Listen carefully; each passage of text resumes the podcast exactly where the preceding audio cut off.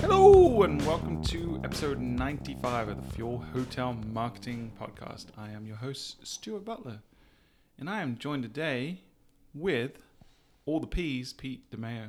Hey, everybody. Welcome back to the podcast. Or if you're new, welcome for the first time to the podcast. We've had a lot of newbies. I'm getting a lot of new downloads, which is good. But bad news, guys. Uh oh. We got our first non five star review. What? I know. We we have 22 uh, five star reviews, and now we got one two star review. Oh, no. Do I have to read that on the podcast? Well, I, I looked to see, but it was one. You know, in I uh, in the podcast um, app in on Apple now, you don't have to actually write anything to leave a review. You can just click on the stars. So I think it's one of our competitors just went and clicked to just, I can, inf- or I it can must in- have been a mistake. I can right? infer what the two stars was for. what What do you think, I think it was for us caring too much bro? or being just too good at hotel marketing. That's probably probably true. And speaking of too good for hotel marketing, Melissa Kavanaugh's here Howdy-o. every time now. Every time. And also with us is rounding out the crew is Phil Boriska. Hey everybody. So guys, it's been a crazy couple of weeks. It's been nutso. Has. So for those of you just tuning in for the first time or you haven't listened to a lot of episodes, we're based in Myrtle Beach, South Carolina. So we had um, a little bit of a scare this past week with Hurricane Florence coming through. Fortunately, and we'll talk about some of our experiences in the show, but fortunately, we came through it pretty much unscathed. Myrtle Beach really dodged a huge bullet, and um, thoughts and prayers go out to our inland friends that are dealing now with the aftermath and all the flooding that's going to happen, and uh, you know the folks in North Carolina that obviously took the brunt of Hurricane Florence as well. Um, so in honor of that, Pete, we're going to do an episode today about disasters. We are. We're going to talk a lot about what hotels can do before a disaster to make sure they have a really solid hotel disaster plan from a marketing perspective. So do you want to tease your peas? Yes, so this is called the six P's of hotel disaster marketing. Uh, and if you don't know what the six P's are, it's proper planning prevents piss poor performance. Did Say you, that ten times fast. Did you make that up? Or No, that that's a real that's- thing. That's a real thing. Yeah. I'd, I'd never heard it before. You put these show notes together, so So I don't good. think that gets us an explicit icon on the podcast. pissing is I don't piss. think so. No, I think piss is okay. We can say piss lots of times. Okay. I think piss is fine. You think piss is okay? if you think piss is okay, Stuart, that's all that matters. All right, good. But, yeah, so that's what we're going to be talking about. Hey, talking of piss poor planning or piss poor segments, it's time for the, news News-a-roos. Hey, that means with hotel marketing that cannot lose. Now it's time for Newsaroos. I enjoyed the vibrato on that one, Pete. Listen to you. You're, you're critiquing like you're on American Idol. There's a little pitchy dog. Oh, that's going old school. Oh, gee. Come on. Uh, so, what do we have on the Newsaroos? Uh, we did get an email last week from the CEO of TripAdvisor. Well, not us specifically, but everybody who is a TripAdvisor customer got this email, and they're basically really excited about putting some guy in jail. So, in one of the first cases that they've had like this, um, there's a fake review company out of Italy, and the owner of that business was sentenced to nine months in prison and approximately 8,000 euros in costs and damages, which is about $9,400 US. But yeah, nine months in prison for running a fake review company. And, and the rest of the email goes on to, you know, thanks for helping us sort out fake review companies and identify them and find them. But yeah, I thought that was a pretty harsh way to start that email. Yeah, the fine wasn't that big, but you know, it's Imagine going to jail for fake reviews. I don't. Yeah. I'm going to make something up though, because I'm not telling other people in jail that's what I went to jail for. Yeah, you're kind of the bottom of the totem pole if that's Yeah. what you went in for, for yeah. sure. If you beat me up, I'm going to leave a bad review for you on this prison's Yelp page. I don't see.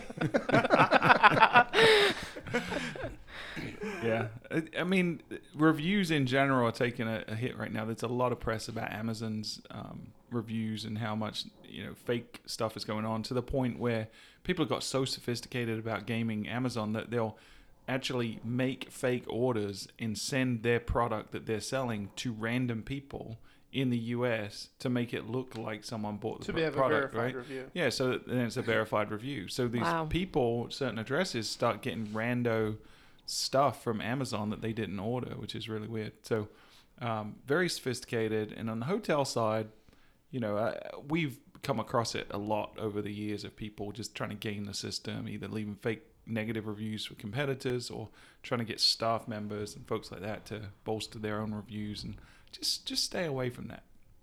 Just it's just unethical, number one. And in the long term, you're always going to get caught out, and in this case, end up in jail, which is pretty bad. I wish, honestly, I wish there was jail sentences for all bad marketing. It would just it would just stop it. You know, we wouldn't have spam issues. We, we you know, it would be great. So if you bet if you're a bad marketer, then we're going to send you to jail, fuel jail. That is. Sounds horrible. Well, it would probably be kind of fun. I Yeah. don't know. Does that just mean you don't get beer? Yeah, in the office, fuel jail means no beer, no snacks. And No you're snacks. yeah, and you're not allowed to use your stand-up desk. That's a health hazard. It is true. All right, what's next? All right, so the next one comes to us from CMO.com, and it's a really interesting article. I think we've touched on this a few times, but the article is Study finds consumers are embracing voice searches, and here's how. This came out on September 10th, and it really points to the fact that more and more customers are using tools like Alexa, Google Home, Siri, you name it, to craft or to basically guide what they're looking for from a search perspective. It's still a small portion of the population that's really using it for true search activities. Most people are using them for music, for you know little questions, Setting timers, things like that. things like that. So, but what's interesting is from a hotel perspective, 16% are using voice searches to begin flight and hotel research. So it is coming. It is is you know, happening faster and faster. I think every day. One of the things that the article points to is the growth of voice search is not necessarily linear because it jumps every fourth quarter when everybody buys an Amazon Alexa for their friends for Christmas. So you see basically a stepped growth of that technology. So we're coming into the next time that we would expect that growth to to really step up. And considering the fact that uh, 12 months ago, about 14% of them of people were using voice search, and now it's 28%. It's going to get more and more and more important to be there in front of those customers. And, and Q4 also coincides with vacation planning season, so stay up on your voice search SEO game. And we do see it in uh, Google Search Console a lot more now. We see those question-based queries. It's not just you know your typical keywords. People are asking full-on questions.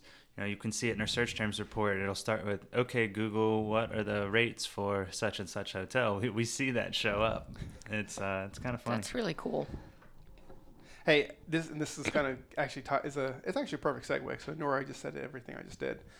But when we were evacuating for the hurricane, we took both of our cars. My wife was in a car and I was in a car, and the kids were with my wife. So we had walkie talkies, and every time anybody spoke, they always s- sounded out the punctuation. So we would say over period or did you see that exclamation point because we're so used to dictating to our phones that we're doing it via hilarious. walkie-talkies. So, wow. but but yeah so that is kind of leading us right into the the topic today which is the six p's of disaster planning Let's do it. So okay, so kind of set the stage for this, like Stuart just said, we just finished the immediate impact or aftermath of Hurricane Florence that went in, that crossed land just above Myrtle Beach in Wilmington, North Carolina, and everyone expected it to be a Category Four storm that was going to be completely devastating. The winds died down. It was kind of a non-event in terms of the hurricane itself, Well, in terms of wind. For us, it Here. was not for everyone. Well, not not for, for everyone, but it wasn't the category four. It came in as a category one, Right. Which is still pretty which which is devastating. So, if- I think that depending- it was it's the flooding and the amount of rain that's coming in that's really turning this into a, a real disaster. And in talking to some of our clients, you know, one client in particular who kind of spurred us to develop this content. Uh, so this episode is being dedicated to both Virginia and Reed. So they've helped us Shout along out. with this. Yeah. So hey guys. But anyway, so what we wanted to do was say, what can we do to help hotels plan for the next disaster to come? How can they craft their marketing campaigns and have a plan in place that if disaster strikes, that they're able to react quickly and help the community around them and help the guests that will be staying at their properties. Yeah, and what I like about the way you did it is you looked at the two types of property in this as you went through these notes, right? Which was the folks that are directly affected by whatever's going on, and then the folks nearby that aren't necessarily directly affected, but a, a part of the ecosystem because that's where people maybe are escaping to. That's where they're going to go stay when they have to evacuate the house. You mean like, like uh, people booking for their families? Is that what you're talking Well, about? so like in, in the case of here, like a, a lot of guys from the office ended up going to Atlanta, right? So, and Pete was one of those. And, and so properties in Atlanta can help the situation by reaching out and promoting to the people that are affected, offering different incentives. Um, and, and Pete, you had a pretty good experience with your trip to Atlanta, right? Yeah, and, and kind of what it is is hotels are, have a really unique opportunity in times of disaster. Now we're talking about it right now in terms of Hurricane Florence, but this is just as applicable if it's a wildfire, if it's an earthquake, if it's flooding, hurricane, Alien invasion. alien invasion, whatever it might be. People are in trouble in one area and fleeing to a safer area. So you either have a hotel who's in the disaster area where you have one plan that you need to enact, or your hotel that's just outside the disaster area and you have another plan that you also need to enact. I mean, from my perspective, I left and went to Atlanta, and the evacuation was not a, a problem. I stayed at a Sonesta Suites, completely outside the disaster zone. How did you end up choosing them? Well, you know, I, I choose them for a couple of different reasons. One was I didn't know when the storm was hitting, and when you think of going on a vacation or a business trip, you know when you're going and you know when you're leaving. But in the case of the storm, I knew the storm would hit eventually. I didn't know when though. So I actually wanted to find a place that I could cancel within 24 hours. In most places, it was actually hard to find one that had a good 24 hour mm. cancellation policy. And if you don't know if the storm is hitting or not, that, that makes it very difficult. So Right. I found that, but also it had two bedrooms. It was kind of an extended stay type arrangement. So I figured that'd be perfect for you having a wife with two kids being in one teeny little hotel room. We would all go nuts. Mm-hmm. So I wanted a little bit of extra space. And I'm glad I did because one, we were there for about four days, but also we had to move our check-in date twice. We planned on arriving on Monday. I moved that to to Tuesday, and they had to move it again to Wednesday because the storm slowed down. And then I also didn't know when I was checking out. And they were the hotel was phenomenal. They said we understand that's a, we- a weather issue.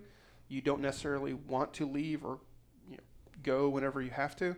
So they said you just let us know when you feel it's safe for you to go home, and we'll take care of the rest. Yeah. So I was able to basically bypass a lot of their policies just because they wanted to do a good job and help someone who's displaced with their entire family. Right. This is what I love, right? Because they showed empathy, they applied common sense, they weren't dogmatic about process and procedures, and they said, okay, let's treat people like people. They were hospitable. They they acted like the true innkeeper that we always talk about on this show. Mm-hmm.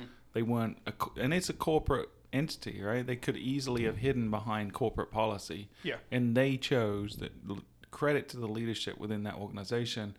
They chose to put the human touch on it, and Yeah. that's I mean, that's great. No, it, it, it really. I had never stayed at a Sonesta, and it was it was a great property. The general manager who I had been speaking to, his name was Neil, originally from Surfside Beach. oh wow. So he, Huh. he knew the area and he had people in the disaster zone, and that may have helped because he understood the area. But it was very. You let us know what you need. You know, if you have to check in late, that's completely fine. Someone will be here. Your room will be here. And when you need to leave, So how did you You end up talking to the GM? Was he just there at check-in, or you called? Uh, he happened to be at the front desk when I Okay. talked to them about because our plan was originally we had checkout on Friday. I moved it to Saturday. Then I moved it to Monday, and then I told them that I'd actually be checking out on Sunday. Yeah. So my reservations changed a lot, and the entire time they were just as helpful as could be. They understood. Well, see, see that you just told me something really important there. The GM was at the front desk. Yep. Right, and we say this a lot on the show too. The best run properties are the ones where the GM is out in front of the guest. Right, they're mm-hmm. walking the property, they're engaging with the guest, they're leading by example in front of their staff. They're not holed up in their office all day long looking at spreadsheets. They're actually out there being the innkeeper, and that that's great. So hats off to him. It's really good. So, did anybody else have to evacuate or? I ended up staying here, which um, you know I can't mention the name of the hotel, but we have a, a relationship. My my wife is cousin of a, a GM at a property here, so we ended up hunkering down at, at the property. And it, you know, once we knew the storm wasn't really going to hit us Mhm. hard, it was barely a tropical storm once it got here. So we we stayed in town and had a good experience. But um, you know, I don't really have anything to say about the property because I can't. So Yeah, I had to evacuate, but didn't end up going to a hotel because I had two huskies with me, and it's not exactly easy to find pet-friendly place Yeah. to stay when you don't know when you, you can don't have dogs. Why did you have two huskies? Oh, my friend decided to go on a cruise, and I was watching her dogs. So Oh, lucky for me, timing, storm huh? comes, and I have two hairy, hairy dogs that I have to drive halfway across the country. So yeah, needless to say, my truck needs a detailing. Nice. That sounds fun. What about you, Melissa? I did evacuate as well, but I went to my parents, which was also a hairy situation in a little different way. Yeah. You know I'm glad ne- to be home. You know what was good is you know a lot of folks here did end up going staying with family. If you like Pete stayed at, at hotels, but there there were options, right? If you didn't have the budget to stay at a hotel, um, there there were shelters and stuff like that. And then I don't know if you saw this or not, but Airbnb did a phenomenal job, and they have in a lot of recently in a lot of disasters. But they'll reach out to the hosts. In it's up to the individual host, but a lot of hosts were offering their inventory for free for anyone that was evacuating awesome. the system, the, the disaster area. So that I mean, that's the kind of thing that I think um, Airbnb has an advantage over the hotel industry because it's individual people that maybe aren't driven by profit. But I think it's a lesson that we as an industry could could take. You know, there are rules about price gouging. You know, laws against pri- price gouging. But I think if you know, in in the case of a hotel, if you can not do it in a, in a way that's self-serving, but do it in a way that's genuinely caring, because I mean, Pete, you stayed in a hotel for four or five nights that wasn't in your budget for this month. You, know, you you just Right. happened to have to do it. You know, if if you know that you're a hotel that has inventory available and you can offer incentives to help those people that are in crisis, then I think it's you, you should you should be willing to do that. Mm-hmm. Yeah. And we've right actually reasons. seen some hotels in Myrtle Beach, and there's one group here who's doing an amazing job. Basically, stay in any of their rooms for I think it's like thirty nine dollars. Yep. Yeah, if you're having, if you're still Yeah. out of the house, because again, there's a lot of people still impacted, Right. not post storm because of the flooding and things like Mhm. that. So, my family was out earlier this morning um, shoveling sand into sandbags, preparing those for all the houses that are going to get hit this weekend as the as the rivers crest. So, um, even though the storm is is past, then you know there's still people that are suffering the after effects. So, Mm-hmm. if you weren't affected, then I think it's a good opportunity for you to help out, whether donating to the Red Cross or if you're in that area, then certainly pitching in in the community as much as you can. Absolutely. So, but what we're really going to talk about today is, as a hotel, what you can be doing. And one thing I would instill at the very beginning is make sure that you have a plan. You need to have plan A, which is I'm in a disaster zone, and plan B, I'm just outside the disaster zone. And we're going to walk through, to go along with the, the six P's, we have six areas that you really need to have locked down and a plan in place so that when disaster strikes, you're ready to help your community. Right, and we're talking about this from a marketing perspective. Marketing we're a only. marketing podcast. We're not an operations podcast. So obviously, there's a lot of infrastructure stuff you need to do related to employee logistics, to securing soft um, hardware and stuff like that. We're not going to get into that, Mm-hmm. um, but we're going to focus 100% on the marketing Yep. aspect. And the six areas we're going to focus on is on-site content, your email communications, your social communications, your PPC and your meta search management, PR outreach, and then lastly, guest and community assistance. I think if you have a plan that covers those six items, when disaster strikes, you'll be able to think calmly and rationally and be able to help the community and your guests the best that you possibly can. Hey, Pete, what happens if you don't have a plan? Well, if you don't have a plan, you're just going to run around with your chicken like a head, uh, You're going to run around The- like a no, chicken I was, I was head looking for your PP, PP. Ah, okay. What happens if you don't? We'll try it again. What happens if you don't have a plan? Well, then the six P's come to get you, which means proper, which means you'll have piss poor performance. There you go. So you need to have proper planning to prevent piss poor performance. The There six you go. P's. You nailed it that time. Good job. I, I, I did whatever I could do. I Third time's a charm. yeah, we should have planned that to avoid the piss poor performance. we should have. everyone just observed. Oh, it'd, be- it'd be proper planning prevents piss poor podcasts. That's what we should have done. We should have been doing that 95 episodes ago. Right. All right. If you're just listening, sorry. Uh, anyway, so let's jump into that. So the first thing is on-site content, and Melissa, you made a really interesting comment to me regarding actual on-site content. Yeah, so we did receive an email from several local properties here saying that they are offering, you know, very discounted rates to people who need shelter. Um, but there's no content on the website. So I went to go share that out on my Facebook page and I had nowhere to point people. So that was frustrating for me for somebody who's trying to help our community and I also wanted to help our clients and book some rooms mm-hmm. for them, but there was nowhere to send them. Right. So that kind of goes into the very first thing. So it, it- when you go to the show notes, it's going to have a link over to the full article that's about this, and it's broken up into two columns: in the disaster zone and outside the disaster zone.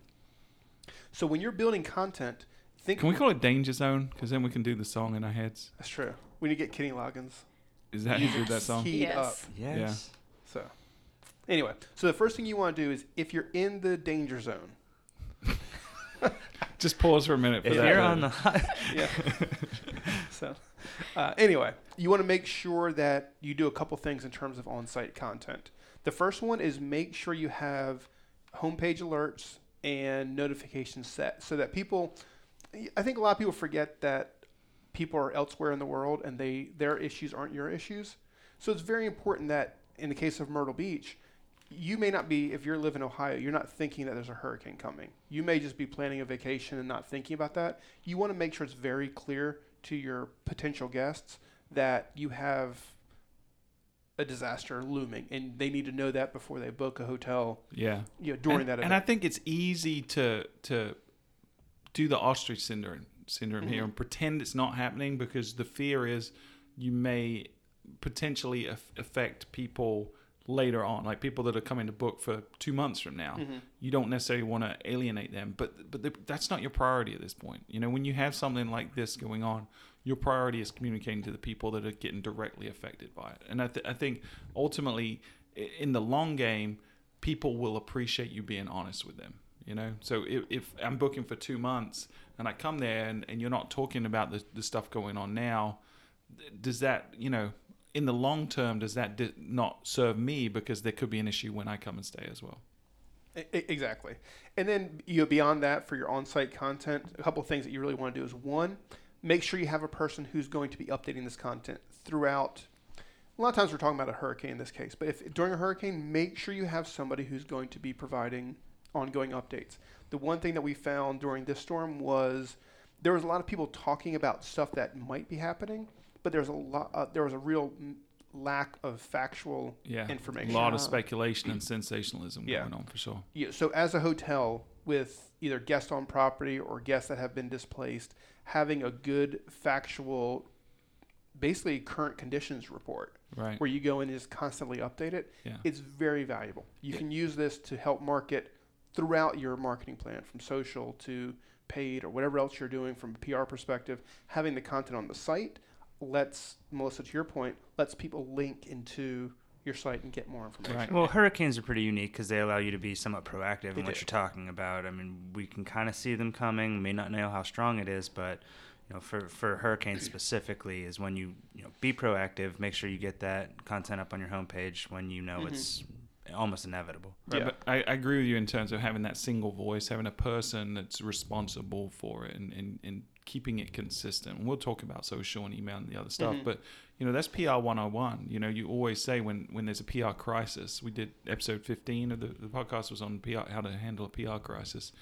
And you know, one of the critical rules that they always teach you in, in PR is um, have have one person that's going to deal with the media on when there's some kind of crisis because that that way you're consistent with the message that way that you're not going to get stuff said that doesn't need to be said you you stay concise and factual you don't elaborate you don't sensationalize like we said you don't end up looking like that guy in the weather channel Oh was- my Oh, gosh. do you see Oh that my Yes. where he was Yes. pretending that he was bracing himself in the wind and then there People were are just two walking people walking past n- him. normally Or behind him Anderson Cooper sitting in a ditch when the camera guy's sitting, you know, on his just his toes in the water, and Anderson Cooper's waist deep. Yeah, yeah. sensationalism. Yeah. Yeah, and that's Stop what you, you want to get around. I mean, your job as a hotelier is to be hospitable, provide information, and be honest with your guests, and that's really what you want to do. So, however that that happens, each individual hotel is going to have a different plan.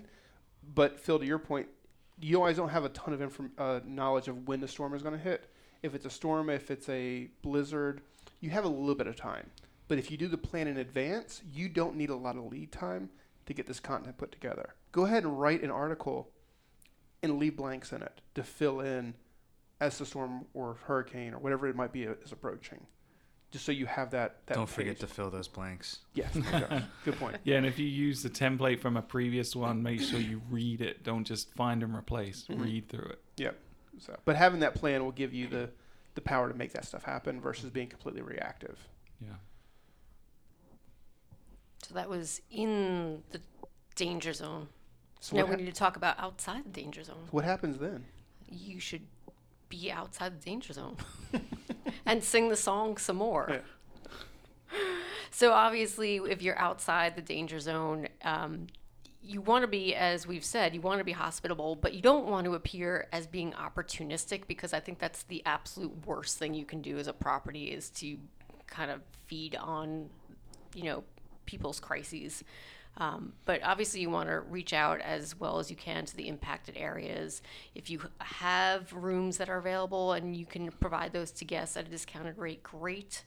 Uh, you want any kind of information again that is available to be helpful to put again put it on the website um, and, and really i can't emphasize this enough as a pet owner if you have pet friendly anything or if you're waiving a pet policy or anything like that please include that in your um, content as well because if i watch one more video of dogs getting rescued who are abandoned i'm going to break a computer or somebody so please help me not go crazy Yeah, that, that that's really true. When we, uh, in, in this case, we we're talking with a client who has properties all over the U.S. and they have a lot of properties in Houston. Because of Hurricane Harvey that came through, you know, not that long ago, they had a few properties that were completely full with just FEMA and Red Cross workers. And having content on the site that lets, this is kind of dry content, but a page that says, if you are a government employee, this is the process by which you can stay here. I don't know if a lot of people know this, but if you if FEMA declares it an evacuation zone or a disaster, a lot of times FEMA will completely cover the cost for someone to stay in a hotel because their home is they've been displaced. So making sure that information is on your site and you're giving your potential guests the resources they need, one, to not have to worry about where they're sleeping tonight, but then two, to be able to stay at your property and not know, knowing that they don't have to pay. And I'd imagine from an SEO perspective, that's going to help. You have a page that talks about housing FEMA employees. Right, because people are googling it. Yeah. Yep. Yeah, and then think about ways you can go above and beyond. You know, Melissa already mentioned the pet. If you're waiving the, the your pet regular rules or whatever it is, but maybe you can make these people more comfortable. May, maybe you can supply things to them that they may not have with them because they could be there for several days. And, and have rushed to be there, right? They mm-hmm. might not have all the creature comforts. So let them know what you can do to make it easier for them. Maybe give them free breakfast, stuff like that. That's going to help them with their costs. You know, there, there's a lot of things you, if you think through it and talk to the people that are coming, how can you help their stay that they don't really want to be having? How can you make it more, mm-hmm. uh, more enjoyable, and more relaxing, and and reduce some of the stress on this really one of the most stressful situations a family can go through? Very true. I mean, a kind of a perfect example of that is when I went to Atlanta, the Braves gave free tickets Right. to uh, a game against the Washington Nationals. Yep. For anybody in, you know, that was a hurricane evacuee from you know, North or South Carolina, depending on where you lived. Right. And obviously, we were very stressed. We don't know what's happening with our house, but being able to take a break, go to a game, was phenomenal. Yep. Yeah. Yeah. Hundred percent. Yeah. Hats Agreed. off to to the who was it? It was the, The Atlanta Braves, Braves, yeah. did that. That's really good. So, but they couldn't do that without thinking ahead that if something were to happen, we need to have a plan to make it happen. Mm-hmm. And that's really where that planning comes into effect because you can't do those things quick Yeah. if you're not on a team and communicating that in advance. So, Agreed. so next thing you need to know is your email communications.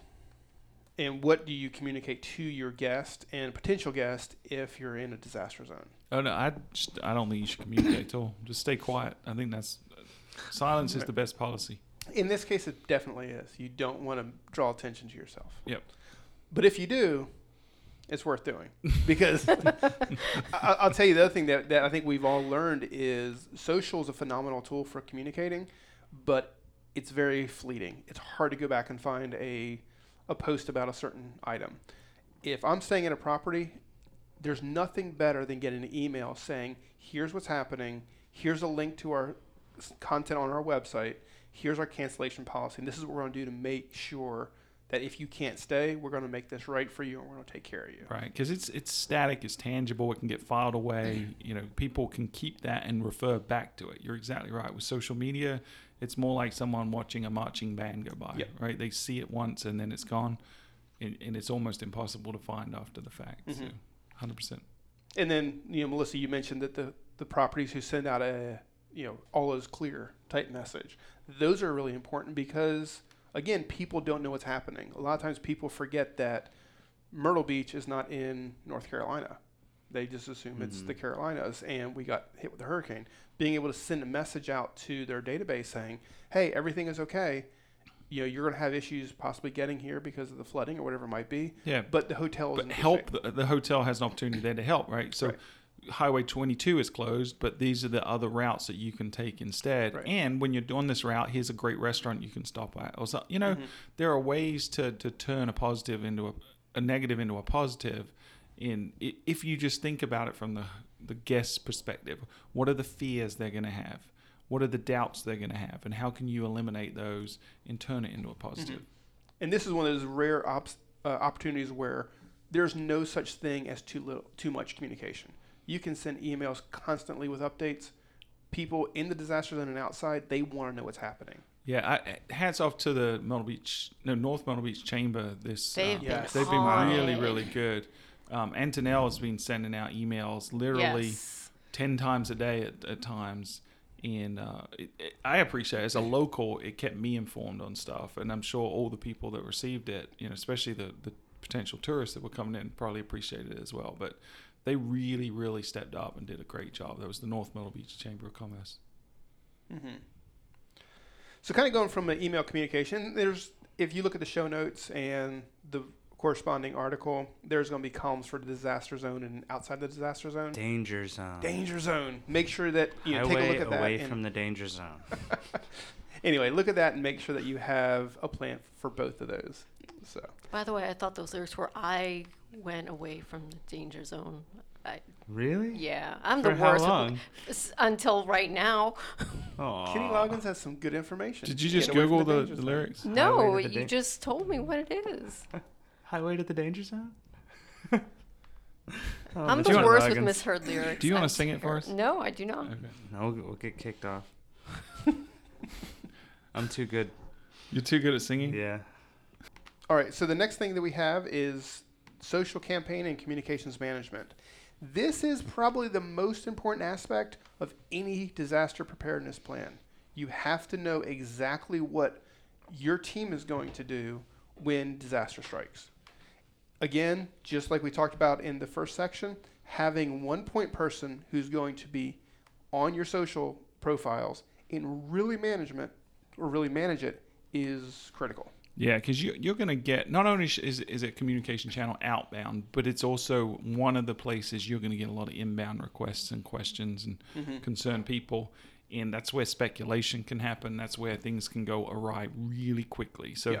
You have to really increase your monitoring of social media during a disaster, and uh, you really, really, really have to consider outside of normal business hours how, how you're monitoring it because a lot of this stuff is not going to just happen nine to five. And if you your, your normal policy is you're only responding nine to five, you're probably going to have to have some kind of system with your staff so that someone's monitoring 24 7.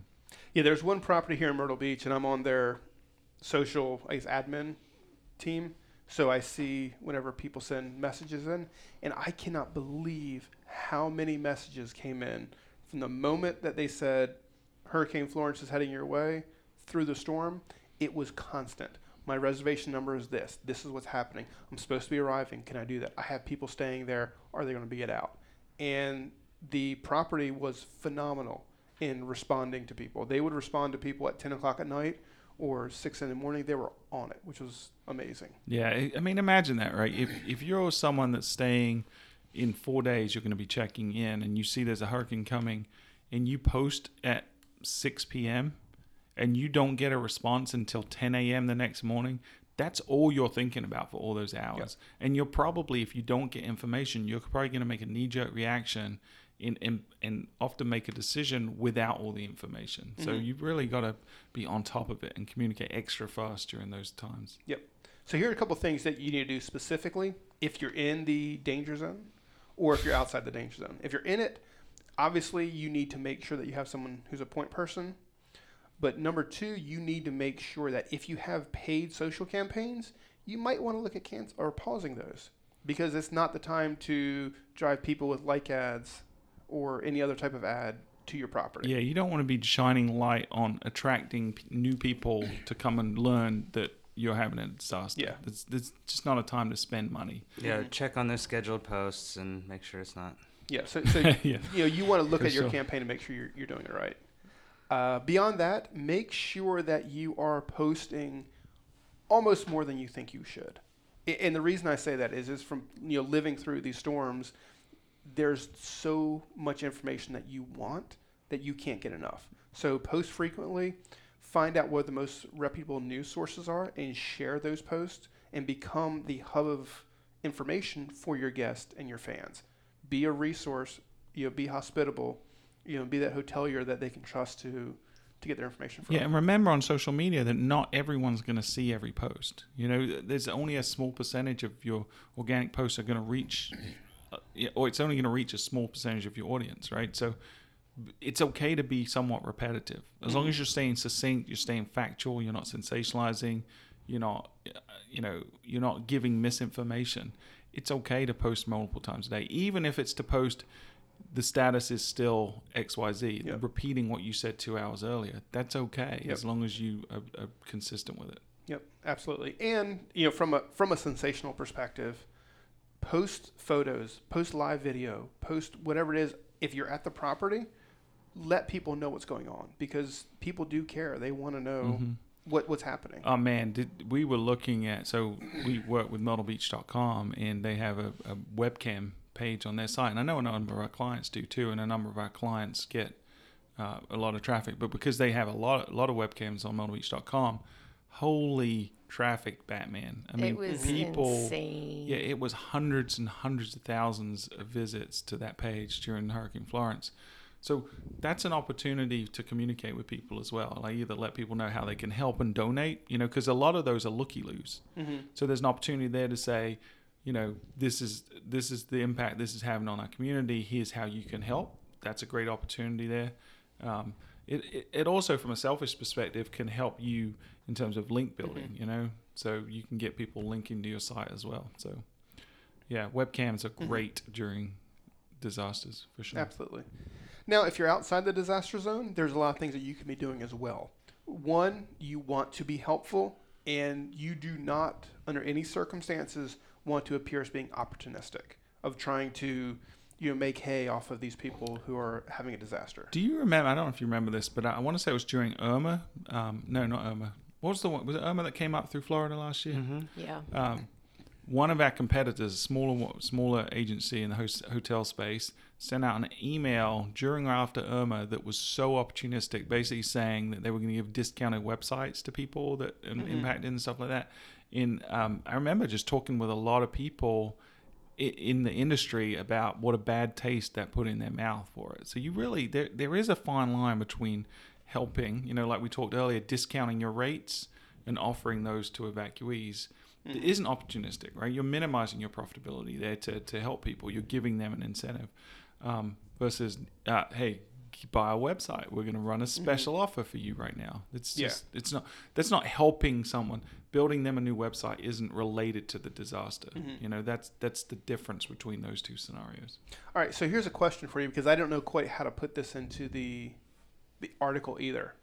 If you're outside the disaster zone and you The have or the danger zone, sorry. Yeah. If you're outside that zone and you have inventory and you can help guests, do you run paid social media driving people to stay at your property?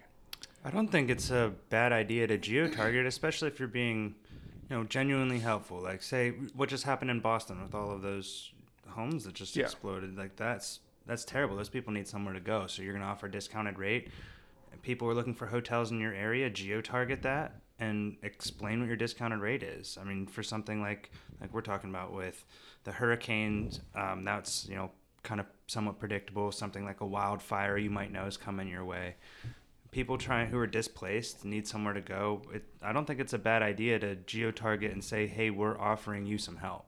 Mm-hmm. Yeah, and, and I think that's the, the key, right? The word is help. As long as you're doing it to help, not sell, I think that's the big difference. Yeah. And and it is a really fine line. And and really it, it comes down to the intent behind it, which from an external perspective is gonna be hard to, to discern. So just just make sure you're cautious, make sure you're careful, make sure you're not doing anything that can be misconstrued. But I, I yeah, I think I think it's fine because you you are genuinely putting a message in front of people that need that message right mm-hmm. now. They need help, and you're offering that help. I mm-hmm. think that's okay. I mean, we all searched for hotels when we knew this hurricane was coming. Mm-hmm. So yeah, of course, I want to see who's going to help me. I, if you want to geo target me and, and say, "Hey, we're offering you this discounted rate," Yeah, I'm gonna special be rate for evacuees. I Yeah, think if I'm i saw an ad with that, I'd be more likely to click on it mm-hmm. and wouldn't feel wouldn't feel cheated by it. exactly. You know? Well, honestly, that kind of brings us right into the, the PPC side, which is the next item. And I mean, Melissa, as a you know someone who is a, a pet owner and you know loves animals, if you could target a PPC ad to somebody that said, you know, we've waived our pet policy, Absolutely. I, that would be very helpful. Extremely helpful. So, but I mean, because really PPC and, and search and meta search in general is a big thing for people to consider from a hotel perspective of when you have a storm hitting, because a lot of bad things can happen if you ignore that part of your marketing because of a disaster. One, you're spending a lot of money on paid ads or paid meta search that goes unused because people click through and they realize, hey, I'm not booking there. There's a hurricane. Mm-hmm. But number two, and we've actually seen this with several properties, if you take proactive steps from an operations perspective to say, shut the power off to the property or turn off your booking engine, your PMS, that means all of the places you feed rates to are no longer getting those rates. And in some cases, we had you know properties who were feeding rate to TripAdvisor. That TripAdvisor says, "Oh, look, there's a bug. We're not getting your rates anymore," and they pause your campaign for you versus you pausing it, and it takes 24, 48 hours to turn that campaign back on. Yeah, and the After the PPC perspective, Bing perspective, they don't play those games. They'll run your ads. Yep. So make sure you're pausing those if you're going to be shutting down your booking engine or stop feeding Mhm. rates to to that. Yep. But you know, another thing that is an opportunity, I guess, or possibility would be in your PPC ad copy to say in a you know pause your call out extensions and run one that says, "Hey, we're going to be closed for the next week. Don't book if you want to stay here within the next week." That's Mhm. It's an opportunity for you. I mean, it's uh, you may want to turn it off altogether. It's it's kind of uh, you know depends on your typical booking window. Yeah, and I'd, I'd say a lot of our clients ended up pausing all their paid Yeah. advertising. Just you know, because the the booking window's gotten so short. A lot of people, especially this time of year, um, you know, we're after the peak season, we're after Labor Day. A lot of people are booking within a week or two. Mm-hmm. So why why spend that money? You know, you can you can save that. Re, you can still spend it later, and know Mhm. that you're going to get a return, as long as there's demand there. So And, uh, and another thing that you, you want to think of is when your disaster has passed, maybe trying some ad copy featuring, hey, you know, coast is clear or you know, back to normal, something like that. People know you're in a Right. affected area. For sure. Yeah, and honestly, I mean, Phil, you hit on the most important part. Turn your campaigns back on. Make sure that you assign a person, either at your agency or on your property, that when you turn a campaign off, that you have a, a, a plan of when you're going to restart your campaigns. Yeah. Because if one thing that was really interesting that I was talking to a client about yesterday was Expedia ads had a phenomenal performance immediately after the storm. Like within 12 to 24 hours after the storm, their return on ad spend was like 2,000 plus percent, which is phenomenal. But it was just a very short window of everyone saying, okay, the storm is past. Because it was before everyone else turned theirs on. Right. So it's so important to say, as soon as this is passed, we need to have a plan to turn everything back on and, and get back to work. Yep. And that brings us right into the fifth item on the list, which is guest and community assistance. This one is so important because as hoteliers, really our only job is to help our community and help our guests. You know, so what can we do in times of trouble to make sure that our property is doing what it can to help everybody? So if you're outside the disaster zone or you're inside the disaster zone, let's say, you, what can you do to open your doors? Ah, the, the danger zone. What is this disaster it zone you keep together. talking about? Everything in my notes says disaster zone. Well, you need to change your notes. All right. Find and replace. Yeah, find and replace. So, anyway, what can you do to open your doors to the community as much as possible? Is that giving free food and water to first responders, to victims who don't have a place to live?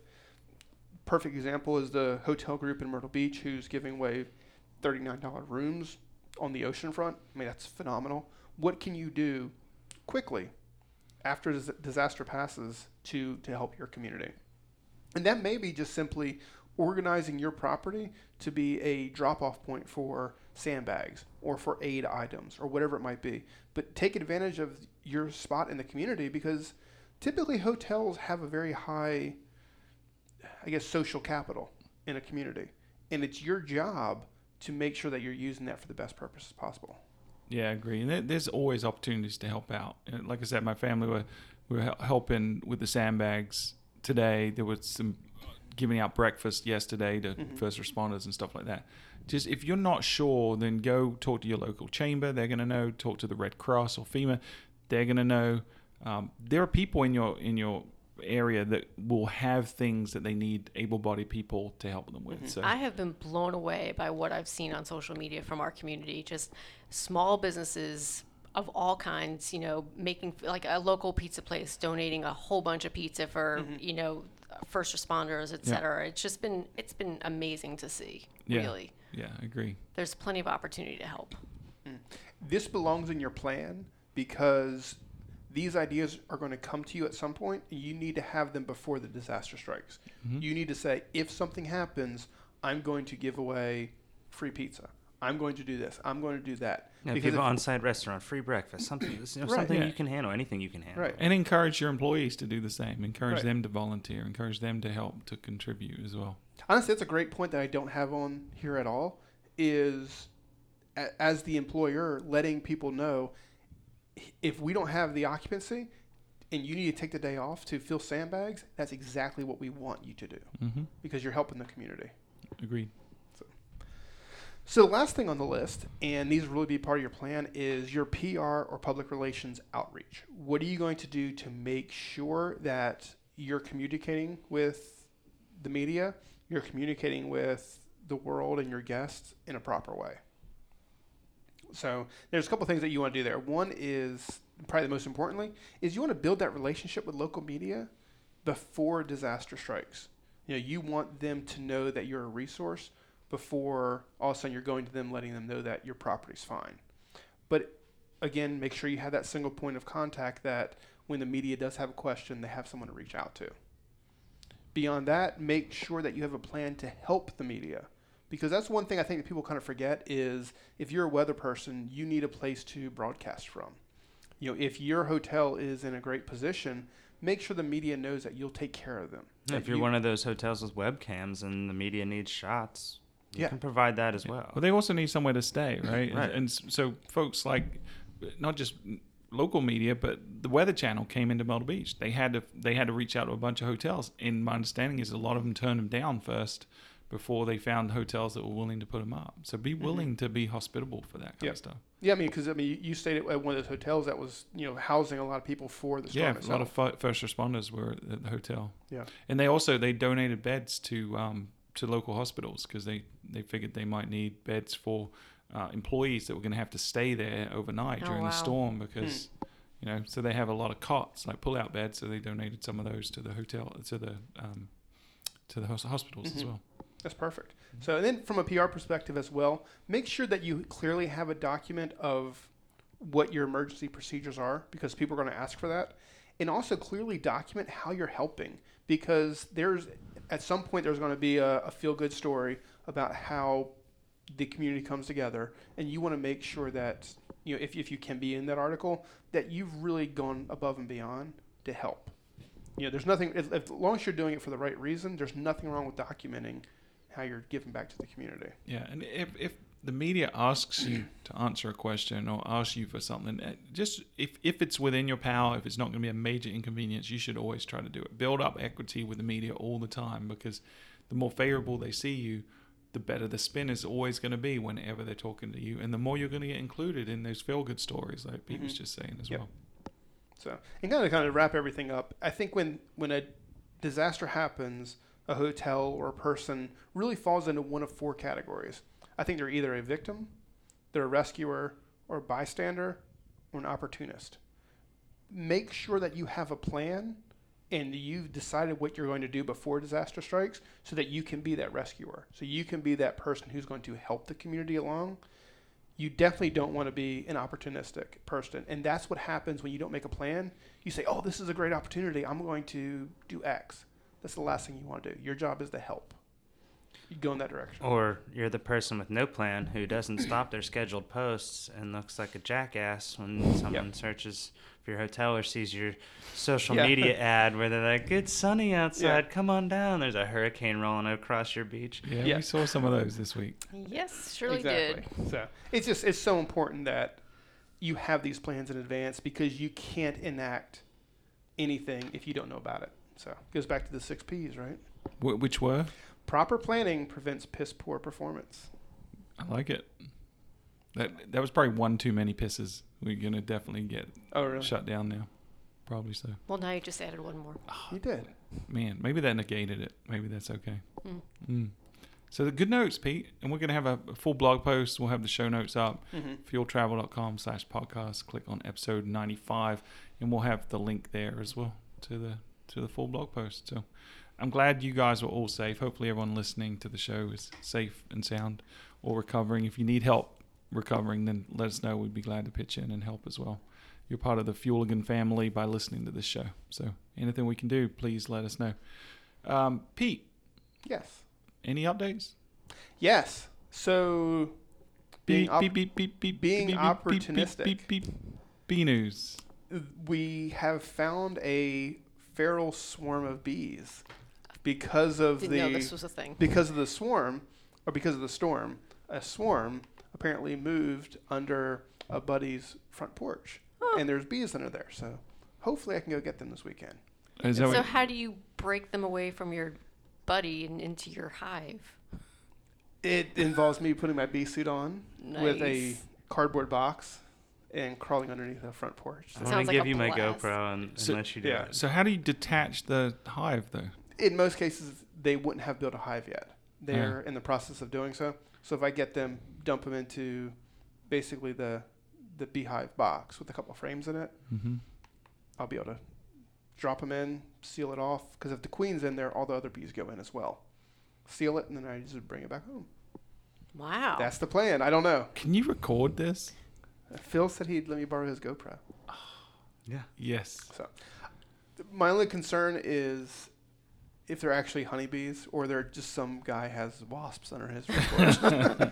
Or carpenter that would be bees or something. terrible. yeah, Yeah. So I I'm found gonna- out that wasps actually are important because I always said to myself, "What the hell's the point of a wasp? Where do they fit in the food chain?" But they do eat little bugs. They do. Oh, they also they pollinate as well. yeah. Yeah. Yeah. That is the primary means of grass pollination.